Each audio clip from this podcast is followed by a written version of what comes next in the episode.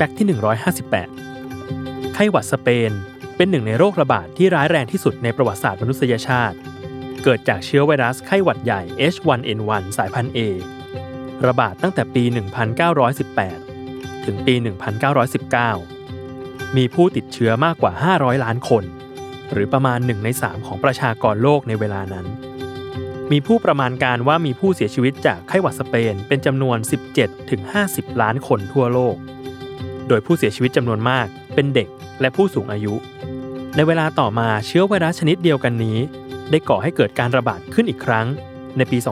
2009 เป็นที่รู้จักกันในชื่อไข้หวัดหมู ซึ่งระบาดอยู่ราว 20 เดือน